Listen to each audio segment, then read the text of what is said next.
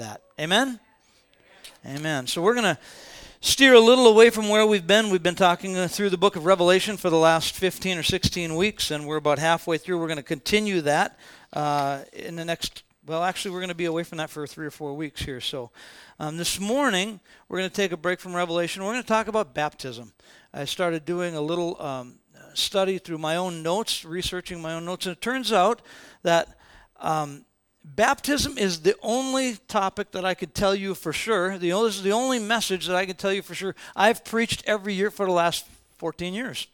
It's once a year we get up and we really speak about this during our annual church picnic. It's about the only sermon that I've ever gone back to year after year. So again, we have several people this morning who are looking to get baptized. Jesus, before he died, he left us, the church, really with only two ordinances, two ongoing commands, two things that we need to take place in the church on a regular basis.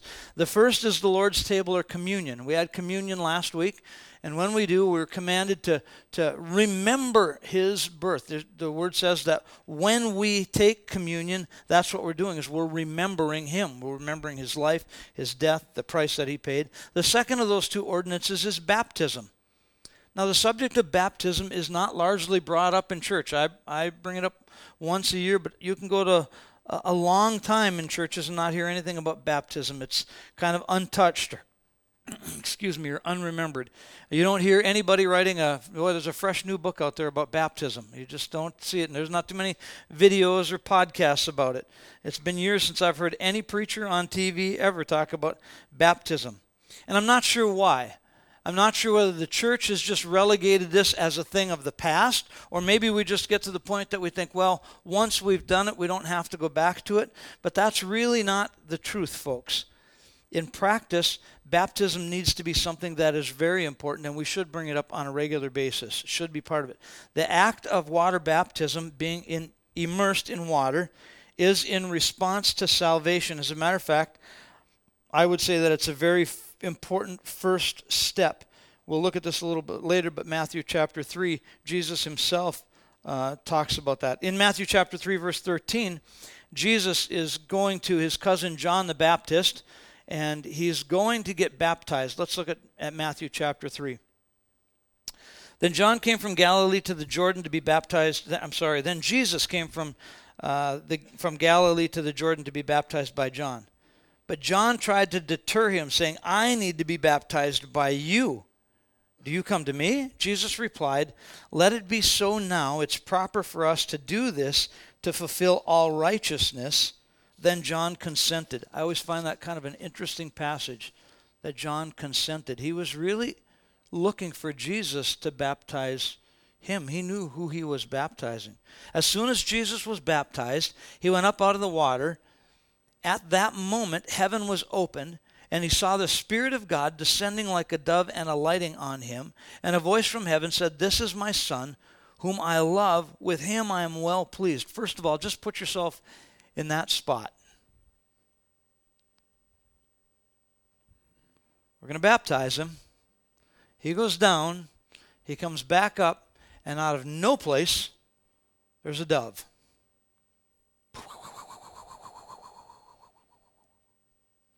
Sits on his shoulder. And you hear a voice. It says, this is my Son. In him I am well pleased. I don't know about you, but somebody might have had to pick me up. We read Scripture way too fast. We don't think about what we're reading. God was pleased with his Son. And Jesus said, we must do this in order to fulfill all righteousness. What does that mean? What does that mean to us today? Let me give you some thoughts. At first glance, it seems to me at least that Jesus' baptism doesn't really have much purpose. John, the Bible says, was preaching a baptism of repentance. Well, did Jesus need to repent? No, he didn't sin, right? So what was this kind of all about? He didn't need that. John was even caught off guard with it. He recognized his own sin. He's like, I need to be baptized by you. But Jesus said, we must do this to fulfill righteousness.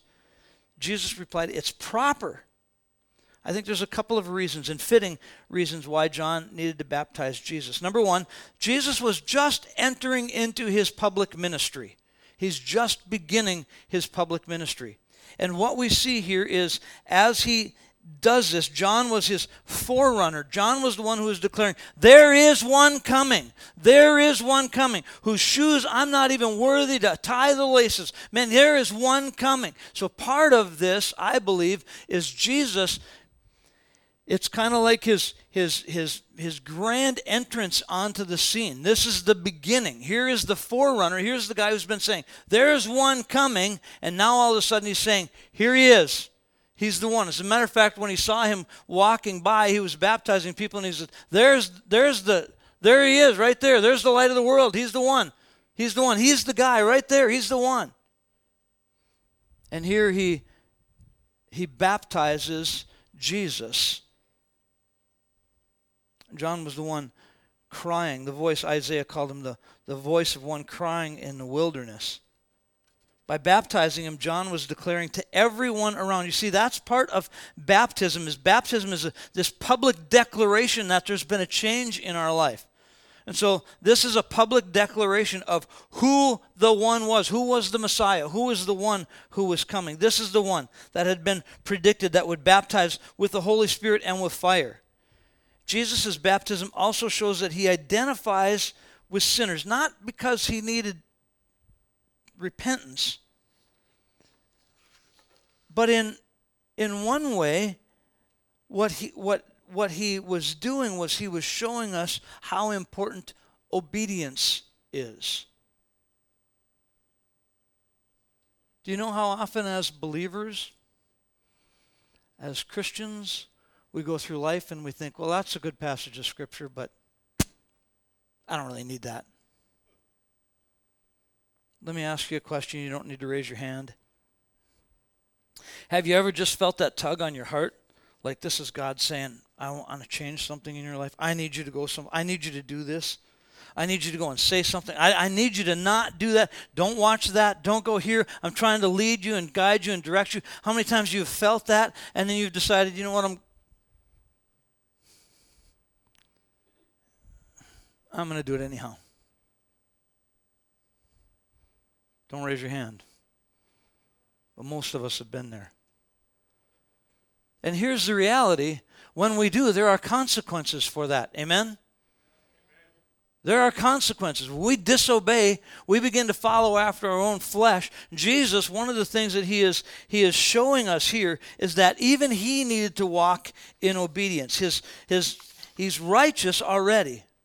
But then he's also showing us that this is what needs to take place in our life, that we need to be submerged in him, and that's going to fulfill the requirements of the law.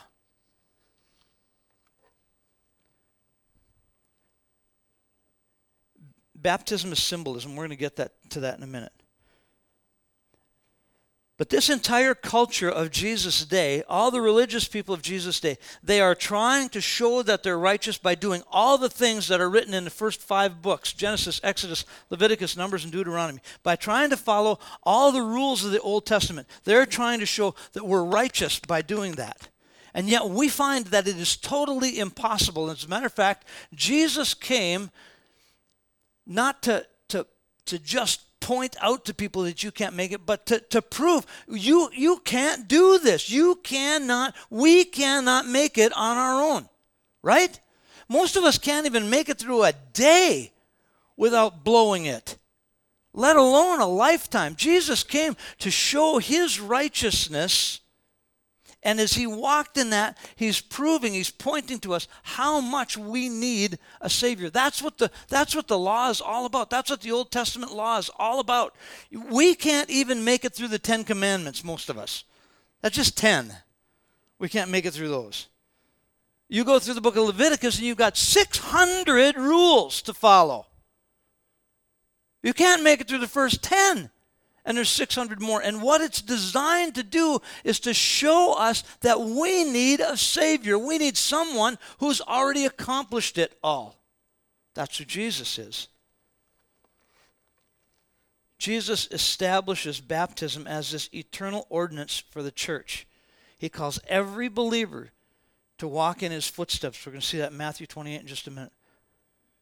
Our modern day comfort zone Christianity says, I'm just not sure if I want to do that stuff. Not sure if I really want to follow God. I can do just a little bit. I can sin just a little bit. God doesn't really care. After all, he'll forgive me, right? Listen to what Chuck Colson said. Chuck Colson said, most Westerners take baptism for granted, but for many in the world, this act requires immense courage. In countries like Nepal, it once meant imprisonment. For the Soviet Union, for China, or for Eastern Bloc believers, it was like signing their own death warrant. You and I think, well, we can take it or leave it, but to these different nations and these different people groups, it was so serious. In Jewish culture, in the day of Jesus, when this took place, people would lose everything. They'd lose all their family rights if they simply followed after this teacher who was saying, the laws and the rules, I have fulfilled all the rules and the laws. That's what Jesus said. I am the way, the truth, and the life. No man comes to the Father but by me. And anybody who followed him, they would get kicked out of their families. Can you imagine?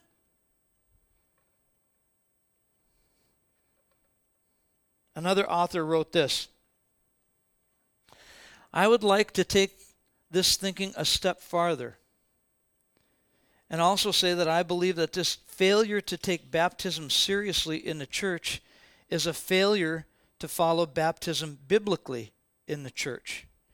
It is very likely that at the root of some of the immense problems in the church, it is because it betrays this baptism, this lack of baptism, betrays people's unfaithfulness to simple, direct commandments of the Lord. The bottom line question is this: if you cannot be obedient in the manner of simple act of baptism, which the Lord has specifically commanded every believer to do, is it not indicative of a less than obedient life? Which explains a lot of things about the weakness of the church in our day. If we're not willing to be obedient in the very simple thing, like baptism, how many more things will we just simply blow off? How many more things will we just simply walk away from? My language is bad, but it's not a big deal. It's a big deal. Taking my thoughts captive, that's not a big deal. It's not hurting anybody. It's a big deal.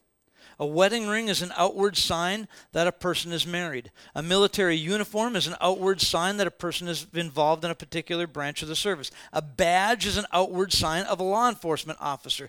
Baptism is an outward sign that you are a follower of Jesus Christ. That's what it is. And I use the word, it's a symbol, it's a sign, but it's more than just a symbol. To say that it's just a symbol takes away from the depth and the fullness of water baptism. Baptism is a symbol, but it's so much more than that. When we're saved, we become a believer in Jesus Christ, and we are spiritually baptized into Christ. That word baptized, it's the Greek word baptizo, and it means submerged. Listen to what Paul says to the Galatian church. For all of you who were baptized into Christ have clothed yourself with Christ. It's like you were walking through life on your own in all your dirt and all your shame and all your guilt, and all of a sudden you put on this garment of righteousness, and we're putting on Christ. When we put on Christ, when we submerge ourselves in him, when we're submerged in him, when God looks at bear, God doesn't see bear. What he sees is Christ. He sees him clothed in righteousness. He doesn't see his old garment.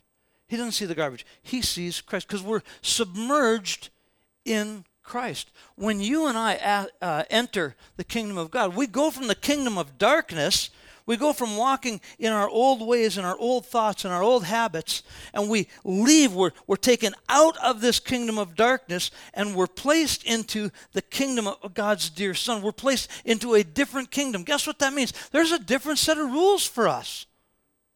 We should walk a different life from that moment in time. You don't just accept Christ and expect everything to just be the same as it was. It's just now you go to church. Guess what? You've missed it. Salvation's not just about giving God an hour on Sunday morning. Paul says in Corinthians, "For we were all baptized by one Spirit so as to form one body, whether Jew or Gentile, slave or free, we were all given the one Spirit to drink." Because of salvation, we're one body. We are one of another. We can literally say that we are brothers and sisters in Christ. Right?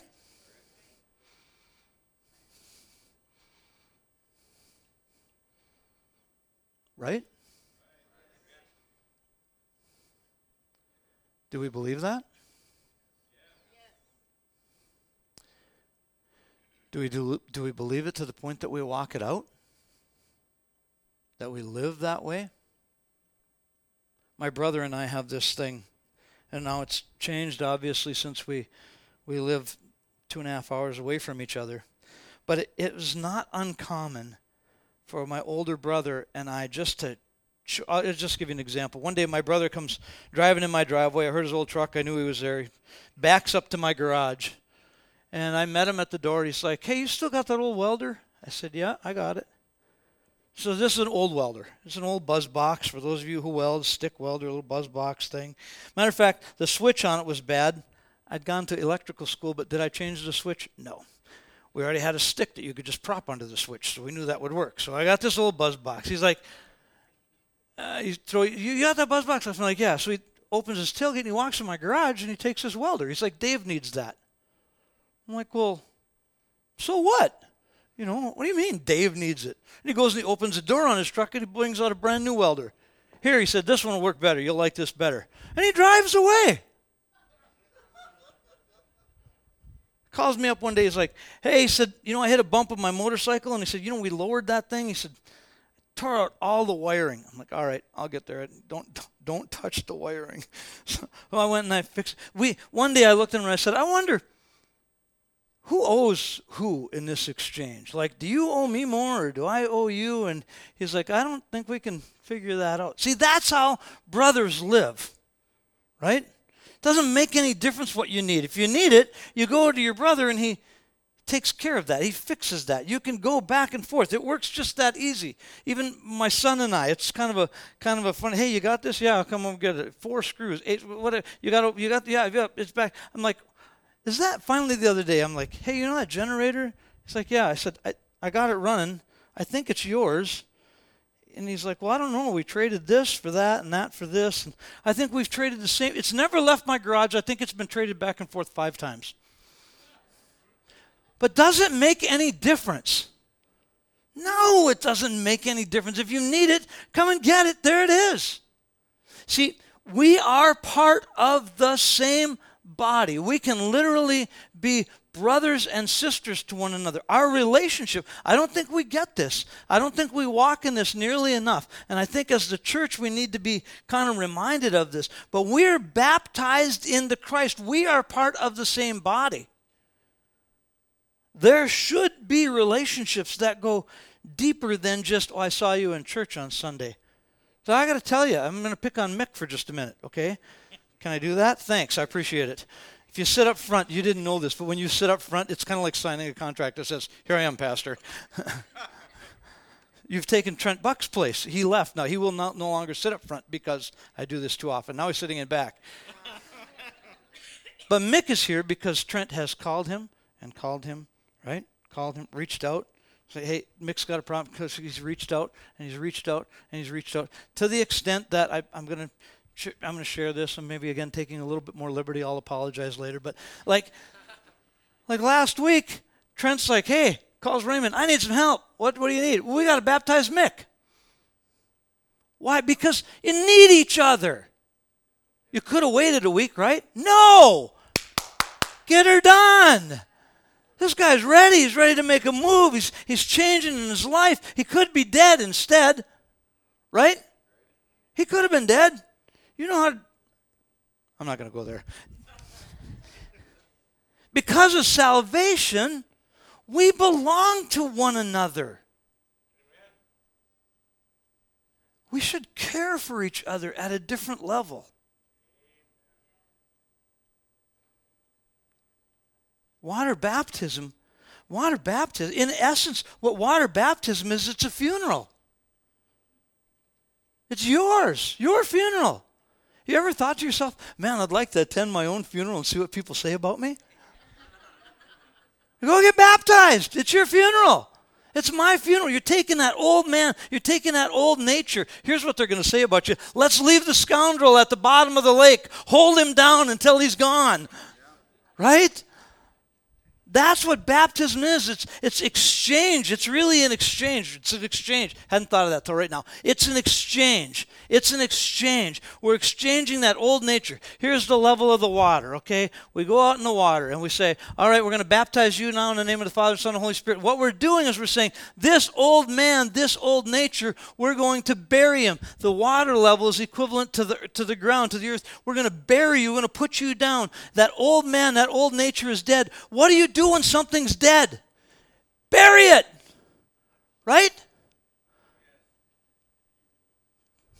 Two people? What else do you do with it? Freeze dry it? I don't. Bury it. Get rid of it. Don't freeze dry your old nature. Don't just add water so we can come back. Let's bury that old nature. And then what happens when you come up? Well, what happened when Jesus came up? He was raised in newness of life, right? You're going to be raised in newness of life with those sins, those things that so easily beset us. Now, after baptism, we can say, I have the opportunity now. The old man is gone. Now I have the opportunity. Listen to what Paul said to the church in Rome. This is a little bit longer passage of Scripture. In Romans chapter 6, starting at verse 1. In verse 5, Paul had just said, where there's much sin, there's much grace. So in verse 6, in chapter 6, he says, what shall I say then? Shall we go on sinning because then there's a lot of grace? By no means. One translation says, God forbid. We are those who have died to sin. How can we live in it any longer? Grab a hold of this. Grab a hold of this. If you're a follower of Jesus Christ, the Bible says that when you accept Jesus, you come out of the kingdom of darkness and you're into the kingdom of light. And when that takes place, the Bible says, now you've been born again. How can sin even rule in your body? It's dead. By no means. We are those who have died to sin. How can we live in it any longer? Or don't you know that all of us who were baptized into Christ Jesus were baptized into his death? Paul is making this very clear. He says there's a distinction. When you follow Christ, you've been baptized into his death. Or don't you know that? Because if you don't know that, Paul says, I want you to know this right now. You know, amen. Sometimes we walk in ignorance though, right? Sometimes we don't know, so we just keep on walking the old way. We were therefore buried with him through baptism into death, in order that just as Christ was raised from the dead through the glory of the Father, we too may have a new life. For if we have been united with him in death like his, we will certainly also be united with him in a resurrection like his. Paul is kind of putting flesh to this concept of following Christ. And he's like, it doesn't make any difference how you lived your life before, what your culture is, where you come from, what your family background is. It doesn't make any difference. You can live a new life. I had a guy one time I used to do windshields for, did tons of windshields for me at a body shop. He told me one day, he said, you know what? I've always wanted to live two lives. I said, have I got a deal for you? He didn't take my deal. Instead, he chose to sell his business, sell his house, and move to an island someplace in the Pacific, which was fine until there was a coup, and then he had to come back. and live on Buck Lake. Sorry, man. You could have had a better opportunity, I'm telling you. We have the opportunity to live a second life. For we know, Paul says, we know that our old self was crucified with him so that the body ruled by sin might be done away with, that we should no longer be slaves to it. Paul says, through this act of obedience to Christ, through this act of becoming a follower, that old nature is dead. And you no longer have to be a slave to it. Somebody, give me what's something you may have been slave to? You can. What's something that your neighbor might have been slave to? Food is one thing. What else? Money. Alcohol. What else? Money. What else? Cigarettes. Booze. What about, what did you say? Computers. You should have let me go with the booze. That was easier. Anger, rage, fear, greed, selfishness. Do you realize we can be slaves to all those things, right? You realize that? Paul says you can also be set free from all of that. As a matter of fact, that sin has died. You have died to that. I'm going to take you on a little journey here. Once you've died to that, do you know what it takes to practice it again? You got to drag it back to life. I know, God, that you set me free, but I really like this sin. I'm going to carry this one with me. Right? Hang on. How many of us decide that we're going to drag around a little bit extra sin in our life? No. I really like it when I'm angry. I really like that. I think I should do that more often. Right? Thank you. Yeah. Don't sit up front. If you don't want it, don't sit up front. I'm telling you. Look, folks, sin now becomes a choice for us. We used to be slave to it. When I truly follow Christ, now all of a sudden, it's something that I choose to pick up. Again, I'll give you an example. Before I was a Christian, I was smoking 3 packs of cigarettes a day by the time I was 18. Okay? When God set me free, when I accepted Christ, he set me free from drugs, he set me free from alcohol, he set me free from all kinds of things. Cigarettes I didn't quite kick. So somebody told me about receiving Christ, receiving the Holy Spirit. Somebody told me about this baptism thing and that God would set me free. And so I went in determined, God, I want to get rid of this. And when I came up out of the water, it was a real deal. It was a real deal. I was delivered. I had no desire for cigarettes anymore. 6 weeks later or 2 months later, whatever it was. I'm at school. Something happened. The car broke down, whatever. I don't remember what it was, but I was angry. My buddy and I were late for class already. We're getting ready to walk into the school, and I'm like, give me a smoke. And he said, what? I said, I want to smoke. He's like, you don't smoke anymore. You haven't smoked for 2 months. You know how hard it was for you to quit, blah, blah, blah, blah. You told me God delivered you from that, blah, blah, blah, blah, blah. He's preaching at me. He's not even saved. He's preaching at me. He's telling me all these things that God did for me. And at the end, I'm like, yeah, but I want to smoke. And he's like, you're an idiot. Gives me a cigarette, gives me a lighter, walks away, goes into the school. I'm standing out there, light up the cigarette, take the first drag. It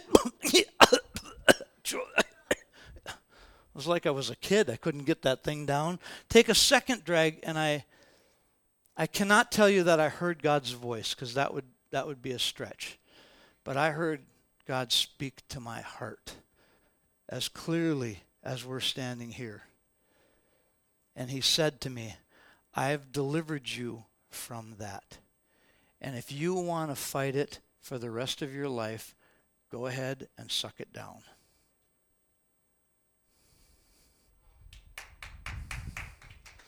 Now, I went to take a third drag and thought, that really would be a stupid thing to do. And I threw the cigarette away, and I've never had another drag of a cigarette in my life. You see, I was dragging that sin up. I had to grab it and pull it back out of the grave. You can sit. I'm pulling. I'm trying to make sure that it comes with me. And God says, I've set you free from it. There's a whole other sermon I could preach that goes from here that says, if we reject Christ's freedom, then where are we going to get it from? There is no other option, right?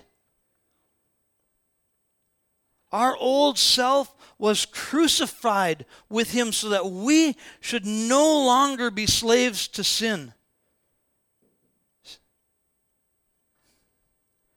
Verse 7 says, and it's very simply put, because anyone who has died is free from sin. You've been set free. Verse 8 says, now if we died with Christ, we believe that we also will live with him. For we know that since Christ was raised from the dead, he cannot die again. Death no longer has mastery over him. I want to tell you something. I know that there are people who have been born again. They've accepted Christ. I know that they've even gotten baptized, and they still struggle with sin. And you go, well, Pastor, what's the answer to that? The answer to that is to know Christ better. The answer to that is to continue to push into him. The answer to that is to continue to get closer. There is no other salvation. It's not coming anyplace else. There's no other deliverance. We push into Christ. We get closer to him. The Bible says, draw nigh unto Christ, resist the devil, and he will flee from you. But we have to draw nigh. We have to press in. I'm convinced, I'm going to get into preaching pretty soon, I'm convinced that when we really struggle with sin, it's because we haven't pressed in. We haven't said, I need you, God, like I need the very air in my lungs. Instead, we're like, that song, oh, I need you, Sunday mornings from 10 to noon. The rest of the week I've got myself, oh God, I need you on Sunday. When do we press in? When do we say, God, I can't shake this thing. I need you. I need you. I need you. I need you. What, do we even know the truth? Do we stand up and tell the devil that he's a liar? I'm no longer addicted to cigarettes. I am no longer addicted to porn. That old man is dead. I've been set free. Instead, what we do is, the devil's beating me up today. Give him a club. He'll hit you again. Right? Draw nigh unto Christ. God wants to set us free. That old nature is gone. That old nature is dead. We need to bury him. If you died with Christ, we believe also that you'll live with him. Verse 12, therefore do not let sin reign in your mortal body so that you obey its evil desires. Don't offer any part of yourself to sin as an instrument of wickedness, but rather offer yourself to God as those who have been brought from death to life. I think of this in terms of debt. I think of this in terms of owing. Bear owes $100,000, and he can't get out of debt. He can't get out of debt, and he can't get out. He's so swamped. Somebody walks up and gives him $100,000. What's your choice? Were you going to take it? Yeah, pretty quick. Yeah. Then what are you going to do? You're going to punch the guy who gave it to you? Probably not. Jesus, however, wait a minute, we laugh. Jesus, however, comes and he sets us free. And then what do we do when he tells us to walk in his way? I'm going to do my own thing. He just set you free. And you're going to do your own thing? How do you think you got in bondage in the first place? The Bible says we're even supposed to abstain the very appearance of evil. We're supposed to even stay away from the very appearance of evil. For sin shall no longer, verse 14, sin shall no longer be your master, because you're not under the law, but you're under grace. What then?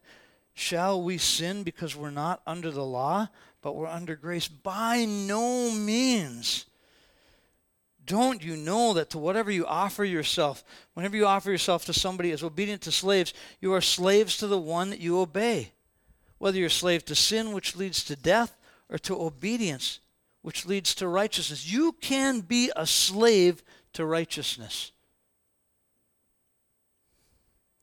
Thanks be to God that though you used to be slaves to sin, you have come to obey from your heart the pattern of teaching that has now claimed your allegiance. You have been set free from sin and have become slaves to righteousness. The Roman Church just got an entire dissertation on what it means to be dead to sin and alive to Christ. Being baptized is a command from God. It's not just an option. We find this in Mark. Jesus said, "He that believes and is baptized shall be saved." We find this all throughout in Acts. There's several opportunities in Acts where you read about people being born again. They repent and are, what must I do? Peter said, "What must I do to be saved?" Jesus said, "Repent and be baptized." Well, I'll repent, but I'm not going to be baptized, doggone it. I got my good clothes on. You're walking in disobedience. Is baptism, I want to get this, I'm going to run way out of time, page 6 of 10. Is baptism required to be saved? No, I don't believe that. Jesus told the thief on the cross, "This day you'll be with me in paradise." I don't think he had to be drugged down off the cross, baptized, and then come back up on the cross to finish the deeds in order to end up in paradise. That's not the way it was. But it's what we're commanded to do. It's in part of the symbolism is to reveal to the world, to reveal to God, reveal to the devil, and reveal to ourselves that we acknowledge we are a new creation in Christ. The old man is dead. Tim needs to remind Tim of that on a regular basis. When I worked at when I worked at WeFest for a couple of years, we had this placard that we got to put in our front window that said "Chaplain." That gave us the ability to drive in, and we could park wherever we needed to. Chaplain. And one of the guys, after I was done with doing WeFest, I said, "Do we turn these in?" He's like, No, man." He said, "You keep it. Just leave it on your dash. That way, if you get pulled over, the cops see that you're a chaplain, and they're like, they'll let you off easy." And I thought to myself, I'll leave it on the dash so that it reflects back in the windshield at me and it tells me that I'm a chaplain. I need to be reminded that I need to not behave that way. It's not about getting off or getting by with anything. I bought a radar detector when I was out traveling, doing sales across the state and across several states. I bought a radar detector. Paid good money for that radar detector. Good money. It was a good radar detector. And it worked. I tried it out. It worked. And I'm driving my kids to school one day with that little radar detector up there, and one of the girls said, "Dad, what's that?" And so I began to explain what it was, and then they wanted to know why I had it. And I felt the prompting of the Holy Spirit say, "Yeah, why do you have that?" And I'm thinking, surely, God, you know it's so I can sin and not get caught. So I came up with a plan. I'm going to sell it. And I felt like the Lord said to me, "Really? No. I'm going to break it and throw it in the garbage so that nobody else gets it." God will allow us to pay for our sin, right? The old man's dead. I do not have to be. Have you ever done, just do the math behind speeding someday if you want to see if it's really worth it. Just do the math. You're going to find out that in a 2-hour trip, if you're doing five miles an hour over, or 10, you're only going to get there 10 minutes early. Okay, probably most of our lives are just not that big of a deal. Most of us can spare 10 minutes, right? Just do the math. Sometime you'll figure out. It's just not, we don't have to do it. We've been set free from that, folks. And no speed detector in our life. No, that's not going to, God, no, he knows. He knows. He knows. We're caught. He knows. Baptism is about celebrating that old life being dead. Philip, I love the story of Philip and the Ethiopian eunuch. I'm just going to tell you the story. It's in Acts chapter 8. The Ethiopian eunuch is riding down, or he's a very, very, probably a very wealthy, he's in charge of the finances for this queen of Ethiopia, and he's riding down the road in his chariot. This is just a hoot to me. He's riding down the road in his chariot, and he's reading out loud the book of Isaiah. He can't quite figure it out. All of a sudden, Philip hears the Holy Spirit and says, "Go catch up to that chariot." Okay. And he's running alongside the chariot. He's running alongside the chariot. Hey, do you know what you're reading? How would I know unless somebody tells me? You're right. Why don't you get in a chariot? Good plan. Whew.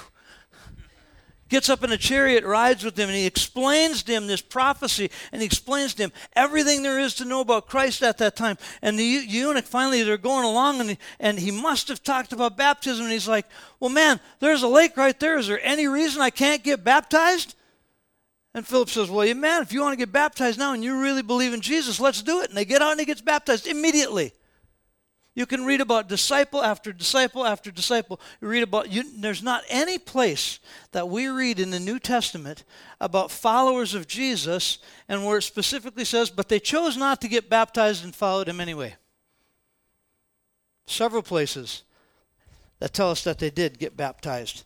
Acts chapter 10, Acts chapter 16, Acts chapter 18, Acts chapter 19, Acts chapter 8, Acts chapter 22. On and on and on and on. 1 Corinthians chapter 5 and verse 17. I'm going to read this to you out of the Amplified Version.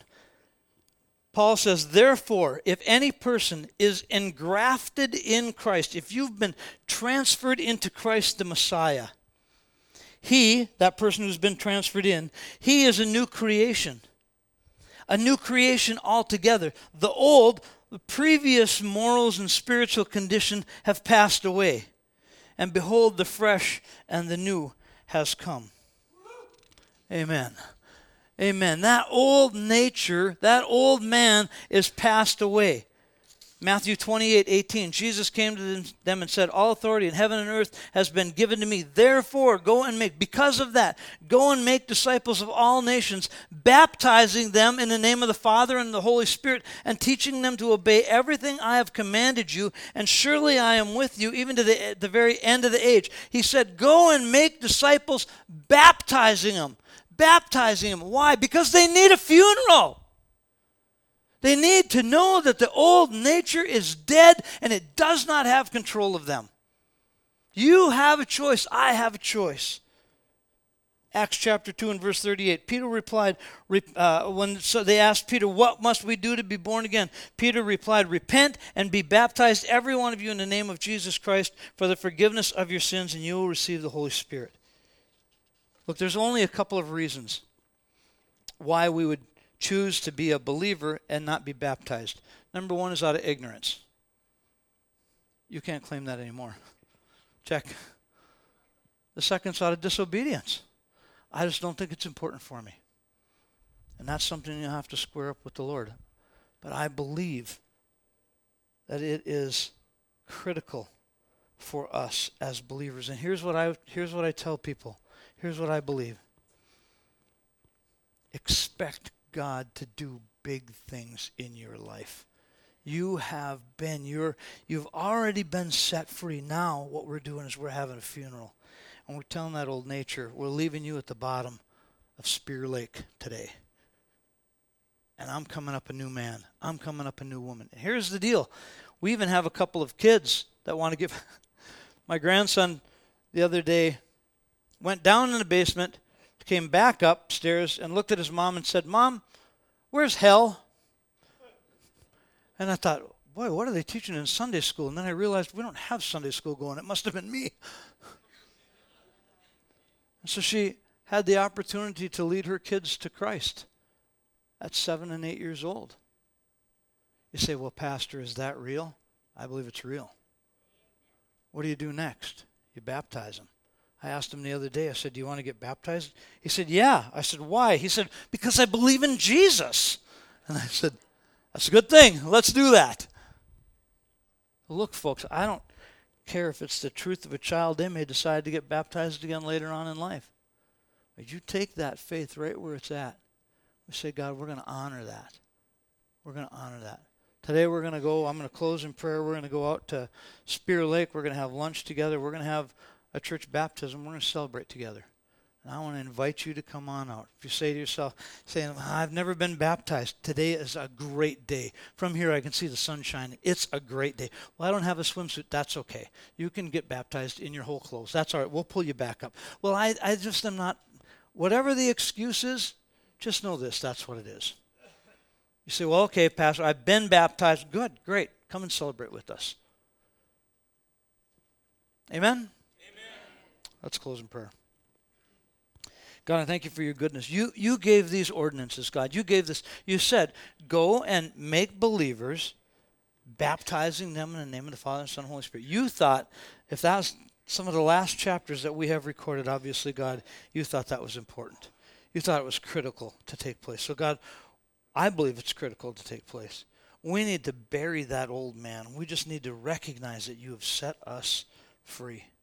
Lord, we pray for your life. I pray for each person here as they've heard your word today. God, that your Holy Spirit would work in their lives. You'd convict. You would do what you need to do in their hearts and lives. We just want to be open to that. I pray that you would move in our hearts and that this truth would be solid in our lives. In Jesus' name, amen.